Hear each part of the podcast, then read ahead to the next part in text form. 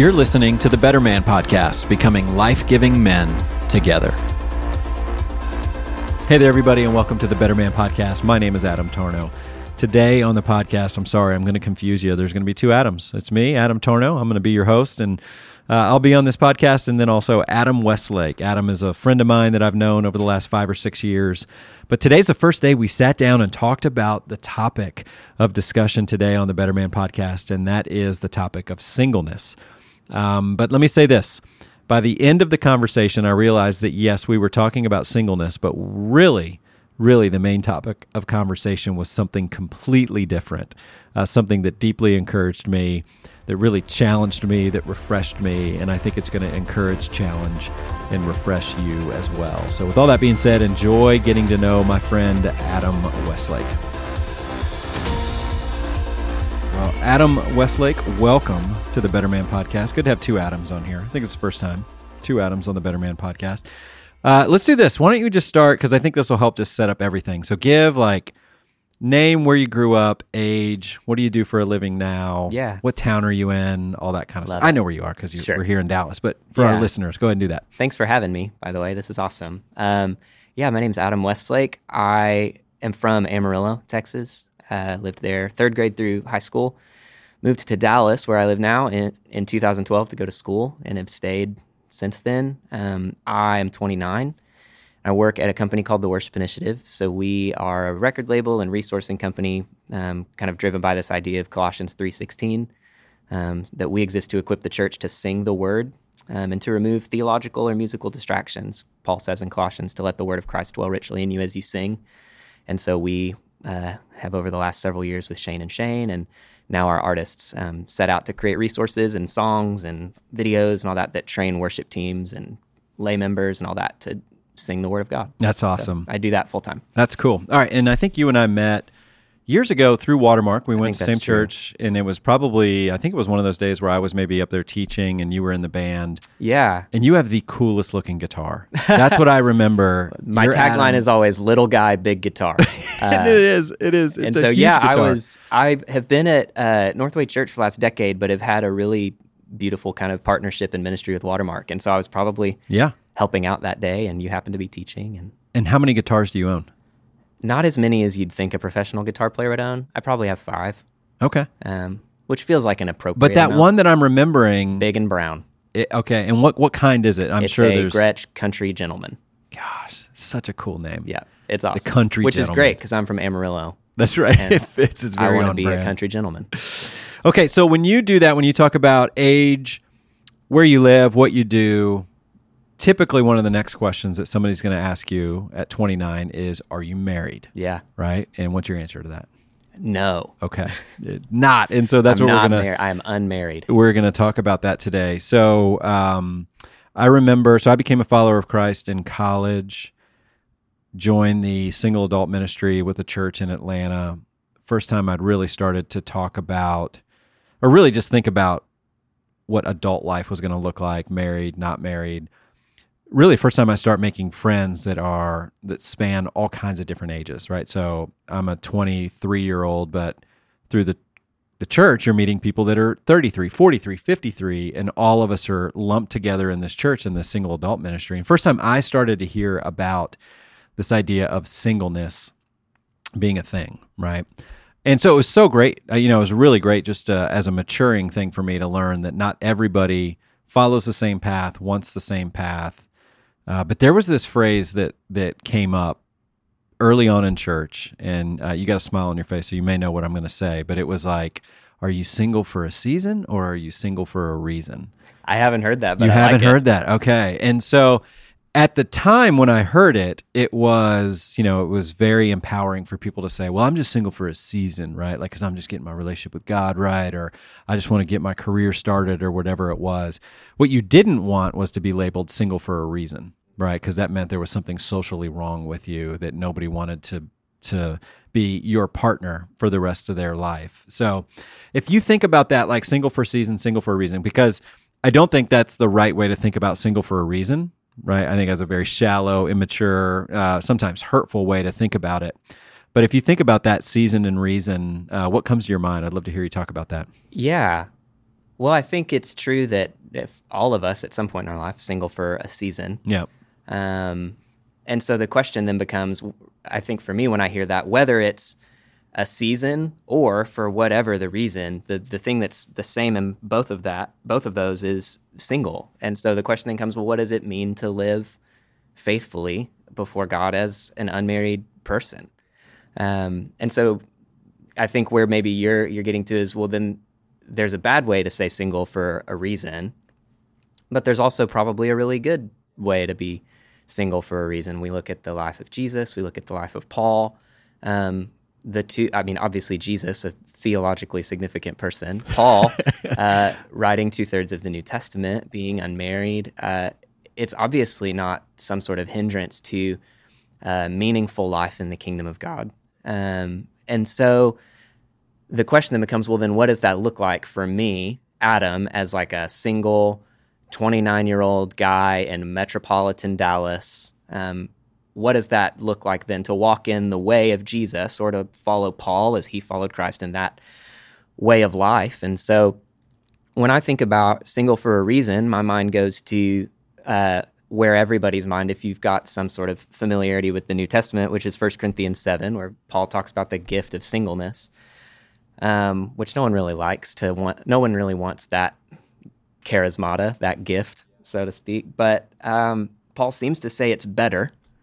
And so the, the question then becomes do I actually think that's true or not? Am I willing to receive that as something that's true from God, that that's actually a better um, way of life, according to Paul. And so I've just begun to really, when I hear single for a season or for a reason, I think, well, regardless of which it is, whether it is for a season or for the duration of my life, I can have a really strong reason, whether it's just for now or for my whole earthly life. And so um, I've just begun to really think about okay, well, what does it look like to walk in the way of Jesus? Um, in whatever relational state I find myself in. That's right. So, uh, d- like, how do you think about that?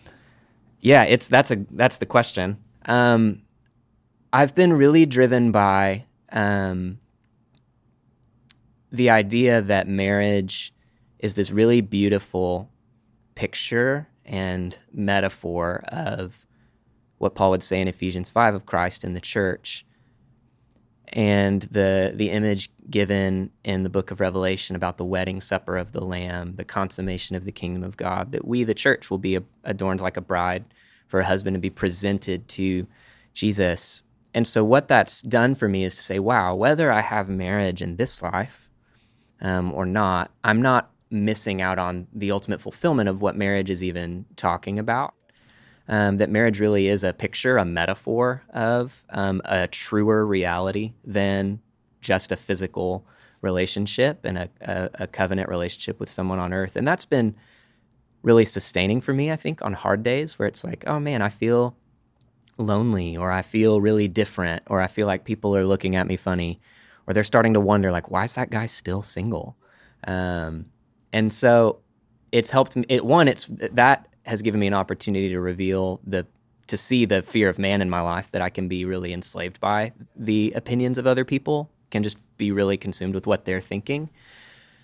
But then it gives me this really great opportunity that every time my mind wanders there, it becomes another opportunity to return to Jesus to say, oh, this is my sexuality my um, whole life is for God. So whether I am stewarding my sexuality in a covenant marriage or in abstaining from marriage, I'm not missing out on the ultimate reality or fulfillment of what marriage really even is. I love that, and I think I, you know, I that's beautifully said, and that's where I uh, that whole idea of season reason it, it can be a both and I, I don't like it from the disparaging side which is like hey you have something wrong that nobody would want to be with you. That's where i don't think that that is helpful.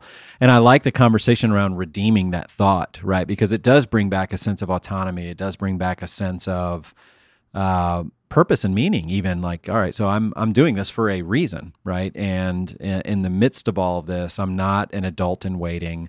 I'm not a christian in waiting. I'm not stuck in some holding pattern. God is using me right here right now and i'm not going to miss out on anything you know in the age to come. And so i i love that. So let's think about okay, so you, you mentioned um, like people will go, "You're still single," right? So let's think about some of the things that people have asked you or said to you, or questions they've asked you. Not throwing people under the bus, but Sure. uh, you can tell me the names offline. Yeah, yeah, but when yeah. we're not recording. But what, what are some won't. things that? what are some some questions or like maybe some misunderstandings that people have about your season of life right now? I, I feel really fortunate that I am maybe struggling to answer that question. That's I think good, it yeah. speaks to uh, at least the community that I belong to um, does a really good job of dignifying single people. Don't treat them as like, well, you can't be a pastor unless you're married. You can't be a leader. You can't contribute meaningfully in some way. Like you can't what like I, I've truly uh, one of the greatest gifts of the last decade of my life has been the the community at my church here in town that that I've been able to have because I think what um, they've shown me is um, that that marriage isn't the only way in which like the human uh, needs that God's wired into people um, that marriage isn't the only way that those things can be met um, and so I think our church has done such a good job training that into the way we think. And I mean, 50% of our members are unmarried. And so there's, I think my context is maybe a little unique. So I don't maybe experience as many of those questions, but I, I think folks that do are probably like, people, it's easy to assume like, oh, there's something sinful in their life that's preventing them from marriage so they've they've decided to refrain until they can get their lives in order i think a really common thing as i serve in the counseling and pastoral care ministry at our church a lot of young men that i'll spend time with are thinking well i'm still really struggling with pornography or sexual sin in some way and so that's preventing me from feeling like marriage is really going to be on the table for me right now or even a relationship and then if men over time are continuing to struggle with that um, and it is in some ways such a pervasive struggle that I think people can even begin to assume like, oh, they're not married, they must be sexually broken in some way. And if it's not pornography, and it maybe it's man, maybe they're gay, maybe they're same sex attracted, and whoa, what does that mean? Like I think there's those are things that I think are common for maybe people to think. Um, but I feel like those ask the wrong question because within that of like why aren't they married is this assumption that they should be Yep. um, which goes back to the Yeah. reason Yeah. and it's well my sexuality whether it's stewarded in a covenant marriage or in stewarding my sexuality by refraining from a sexual relationship both of those can be oriented towards the kingdom of god and, and stewarded um, to walk in the way of jesus and bring glory to him and um, to use the free time that you have from not married, being married to serve others and to serve the poor and to counsel and to minister in whatever way it might be. Um, that's at least what it's looked like for me. So I don't know if I necessarily have specific questions that I That's awesome. people. Most of the time, if we talk to men that claim to be followers of Jesus and are still single, one of the um, things that would come up would be you're just too picky, Mm. right? So look at all these great women that are out there. You know, all these great girls in the church. Just ask one of them out, right? What what are you so picky, right? And so I think that could be another reason that is listed out there, or some of the questions that people ask, like, "What are you? Are you just you're just being too selfish? You're looking for the perfect, you know, Christian cheerleader, whatever you know you've got built up in your mind."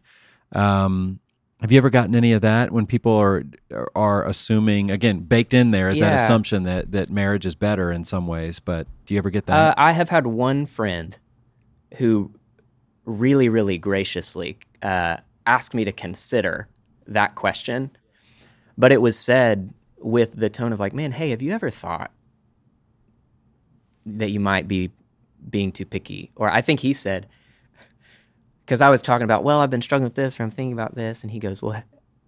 And again, this will, if you just read it on paper, it would sound so harsh, but his tone was not. He said, Have you ever asked God to make you less shallow? just to like help you in that. what a And Just like in total earnest, like it wasn't some like gotcha. It wasn't some like he wasn't like pointing his finger or bearing down. He was genuinely asking, like, "Hey, man, I, I think this might be something that you should consider." Um, and so even in the way uh, as you were kind of hypothetically asking that question, what was coming to my mind was, you know, I don't think God ever asks us questions with that tone of voice. Um, I think about Genesis 3, Adam, where are you? I think about Genesis 16, Hagar, where are you from? Where are you going? Um, that I just think, uh, or, or Jesus in John 4, hey, where's your husband? Um, so that I think even as we're asking people those questions, there's a way to ask it that that's really dignifying of people as opposed to I think even if we're asking the right question, you can ask the right question the wrong way, mm. and it sort of becomes the wrong question. Yep. Yeah. Um, so had like um, do people ever ask you? And I'll just ask you right yeah. now. Like, so do you want to be married? How do you answer that? Yeah, I usually say I'm not sure. That I think maybe I'm open to it, but I also truly, really do love my life. Um, and I'm aware that that other people who are 29 and single don't love their life.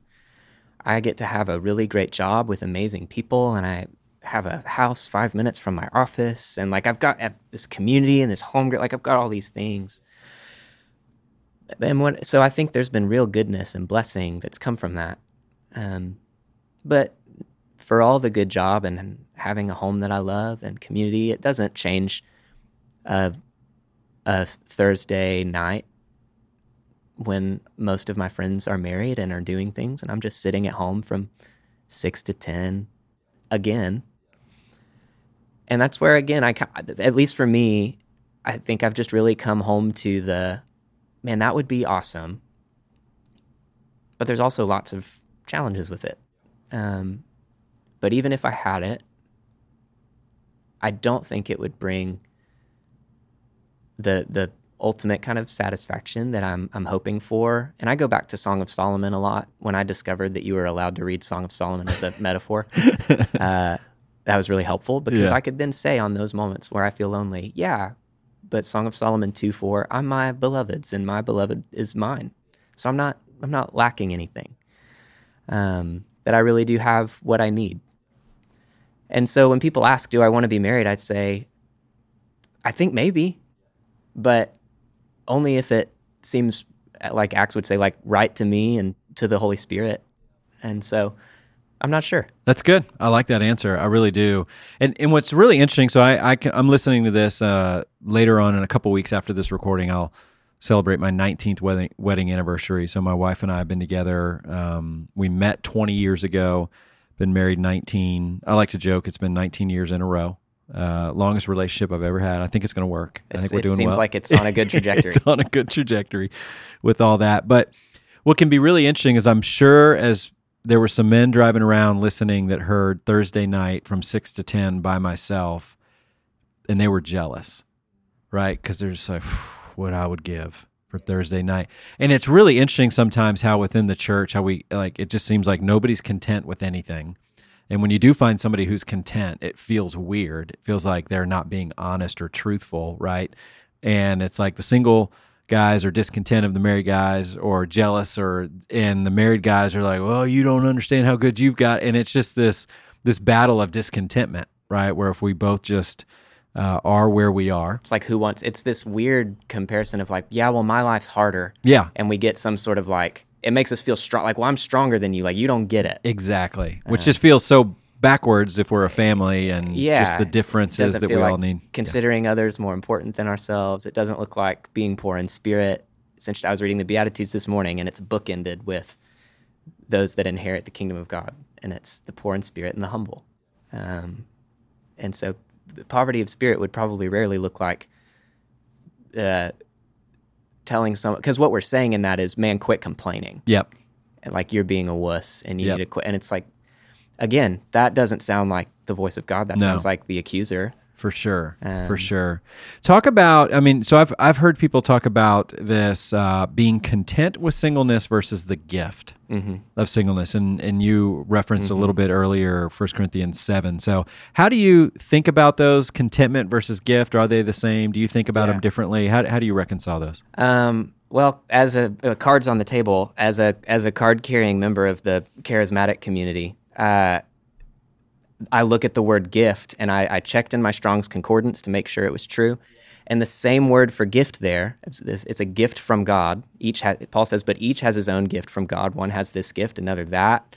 He's talking about singleness. That's the same word that's used for the gift of teaching or tongues or prophecy or administration or mercy. And so it would seem to say that that's a administration, a giving, a, a grace, charis gift, a uh, grace gift from God to somebody that He has decided that this is the measure of grace and the gift of grace that He's going to give them, and that by the Spirit He'll help them to steward it and live it out. That's right. Um, and like the other gifts, it's not a gift for you, so to right. speak. It's, it's for the building for up others. of the church. Yeah. yeah. Um, Paul says all the gifts, he's specifically talking about prophecy, but in 1 Corinthians 12 through 14, he says that the gifts are meant for the building up, the edification, the encouragement, the consolation of the church. And so, what does it look like then as a single person, rather than to say, well, the church isn't giving me what I need, to then say, man, God's given me this gift as a thing to steward for the sake of others. Um, that has been really instrumental for me in fighting against that discontentedness. It's, oh, this is for something. I'm not just in waiting with some void in my life. I actually have more, according to Paul, attention that isn't divided so that I can be singularly focused on bringing truth and beauty and goodness into the world. So, and I like that. And I think for, for the listeners right now that are, uh, older married and you see some younger single guys in your church, rather than um, pointing a finger, just assuming that they're sitting at home playing Xbox all day, right? Or they're just watching, or just messing around with their fantasy football, whatever it is, right? These these images we build up in our mind, going maybe not, you know, because it sounds like the life that you're living right now would be it'd be really hard for somebody to say that it's just sitting around yeah uh, playing video games or just messing around with guitar chords all right. day or something like that right which yeah. is what what a lot if of you know me it's definitely not messing around with guitar chords i clock out at five there it is that's so good so um so where like in, in some of your experience and it sounds like you're a part of a great church community that does a good job of celebrating this and encouraging this so let's talk to those right now that are listening just going okay maybe maybe my church could do better at encouraging singleness. And so, um, or encouraging those who are, eh, whether it's a season or reason, they're there now and they need to be all there now because that's where they are right now. Um, where can the church get better at this, or what are some specific yeah. ways? Um, I think, and I'm, I don't want to critique anybody's philosophy of ministry in the church, but I think I, I think about Mark 10 a lot. Jesus says, if any of you are unwilling to forsake father and mother, brother, sister, house, field, land for my sake, if you're not w- willing to do that, then you're not worthy of being my disciple. But if you are, will you not receive back now and at this time a hundredfold? Mothers and fathers and brothers and sisters and houses and fields and lands, along with sufferings. But what he's saying is, and I'm getting this from from Sam Allberry, who wrote a really great book called Seven Myths on, about Singleness. But what what Sam said and what what Jesus seems to be saying is when you follow Jesus, you are supposed to experience getting a net increase in family. Um, that that you that if a church leader is listening to this podcast, um, we have to really mean the word family when we say like, "Hey, welcome to our church family." Like that word can become so cheap but for people who don't have a nuclear family of their own, uh, that word really needs to mean something for them. And so I think it looks like uh, not siloing single people into only having things offered by your church for single people. The most meaningful things in my life has have been um, being invited into an, a normal Tuesday evening dinner and family worship and putting the kids down time with some of one of my pastors is one of my best friends. Like being invited into that kind of life. Um, it's been such now where like I can tell their kids no and I can tell them yes and like I can, you know, I'm not going to discipline them because but but there's a kind of like, hey, you listen to Adam when he says don't do that or whatever. And so I've been really included and made a part of their family. And so I think it looks like really working to have church be family. Um, Joseph Hellerman, Jonathan Hellerman, wrote a book called When the Church Was a Family that really shaped a lot of my thinking around this that I'd recommend to pretty much anybody. Yeah, which is one of the downsides, I guess, of the bigger kind of the mega church. Is it's it's also the good thing is you can really get specific on age groups and categories and talk very specific. A negative is it it's it's siloed at times, right? So the high school kids are only hanging out with high school kids, and the older single adults are only hanging out with older single adults, and we're missing out on Right. that that family. Right, because I mean, the, some of the most meaningful voices in my life have been um, older women in our church. Um, my friend Jana, or my friend Candy, or my friend Kay Carroll, or Patty, um, or some of my friends that are maybe just a little bit older than me, but women who are single. Like I've learned so much from their voice, and my church doesn't have really siloed kind of age specific things, and so I was afforded the opportunity to be around them and to live life with them, to where I could really glean and learn and be sharpened by them. Um, and so I, that's just been one of the biggest benefits. Or that family that I'm really close with, gotten to know um, her, the wife, the wife's mom, and she's been just this real picture of faith for me and walking walking through some of the suffering that she has. And I've just gotten to see it in a way that I wouldn't have if I was only around other 29 year old. Yeah, yeah.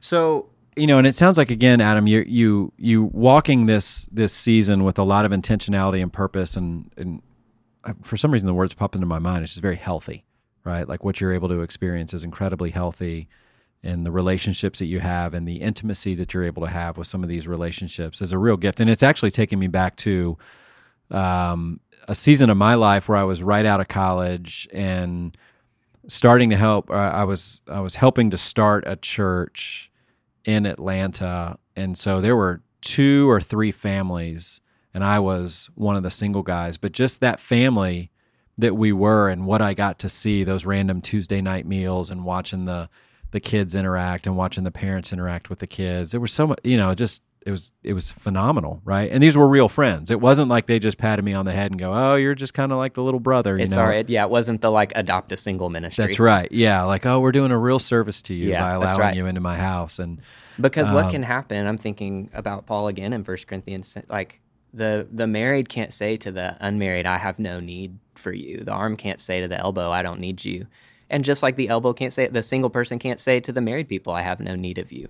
And so, be- beginning to ask the question in your church or in your community, or just in your your relationship, man, what does that actually look like? To think, I just wonder what would change if married people began to see unmarried people with like a man, I need you around. Like you're going to sharpen me. You have things to teach me. Um, because my life can be so divided as a married person. You, unmarried person, get to be a picture for me of what an undivided life looks like, and I can I can model more things in my life after that. And then me, an unmarried person, can look at my married friend and go, "Man, you know, you have to die to so many of your preferences that I just never have to die to." That's a real picture for me of what it looks like to walk in the way of Jesus. I want to figure out how to do that more in my life. Like that just sounds really beautiful to me in a in a way that I think what it does is say, wow, we're all actually, whether we're ma- unmarried or married, trying to walk the narrow way. Um, it's like Eugene Peterson's book, The Jesus Way, where the subtitle of a conversation on the ways in which Jesus is the way. That I get to watch the way Brady or Connor or Adam Torno or whoever follows Jesus as a married person and say, oh, I can do it like that, and vice versa. yep. And neither of them are easy. No, Nobody's got the easy. Nobody's got the easy No. button. no. it's uh, it's all. So when you get called, you talked about with with your church community, the helping out with the counseling and the pastoral care side. So, you know, when when somebody was like, "Oh, you got to talk to Adam," right? What what are some of the circumstances around that? What are some of the questions you're asked, and the ways that you are, are messages that you're sharing with with others that really seem to be resonating? hmm I would say common common challenges that people are coming to me with would be among uh, things like uh, anxiety, depression, um, not in a clinical sense. Um, the second that happens, because that's not my credentialing, I, I'll refer that out. But um, anxiety, depression, um, just struggles with habitual sin in some way, questions around sexuality or sexual identity, um, grief. I've got friends who've lost parents really tragically. Um, and what, what I've observed, what's been so interesting is all of those on the surface, and there are unique complexities to each. But as I've looked over the past couple of years, something that I've learned is a lot of the folks who are coming to me are folks who've been in church for a long time and participated in ministries and um, led in things, or they they they have a high church IQ, if you will. They know the vocabulary, they know the answers. They've maybe even taken a theology class that their church offers. Um, and yet there's a lack of fruit or a real struggle with life and just being discontent or just not knowing how to handle the hard things of life. And I've been really helped by, and I think they have been too, of just this idea of what it means, learning what it means to abide in the love of Jesus. Not, and I think sometimes what happens is people say, like, uh, that will equate that with like memorizing scripture and studying scripture, which I think is true. That's how we learn about what the love of God is and looks like. And it's, but I've been so helped by old Catholic people, John of the Cross, Teresa of Avila, and people like that who really have taught me what it looks like to receive love from God and for love and joy and peace to to be the result of that because Jesus says if you abide in my love not just if you understand things about me, but if you abide in my love, then you'll bear fruit.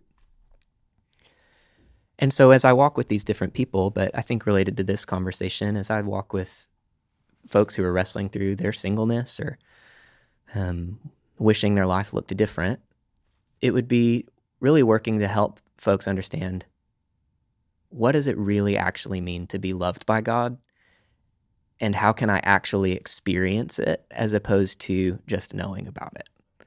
Um, and that's where I go back to.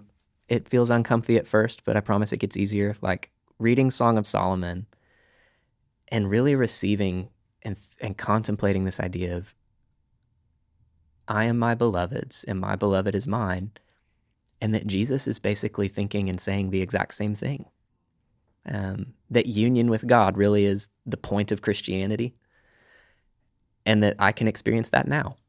Um, that's just been so freeing for me and just brought peace and a settledness to my spirit where I don't need anything from people. And I like, obviously, I'll still struggle with that. But man, when I don't need anything, um, I'm actually able to love people as opposed to try to get things from them. This is Henri Nouwen's book, Reaching Out.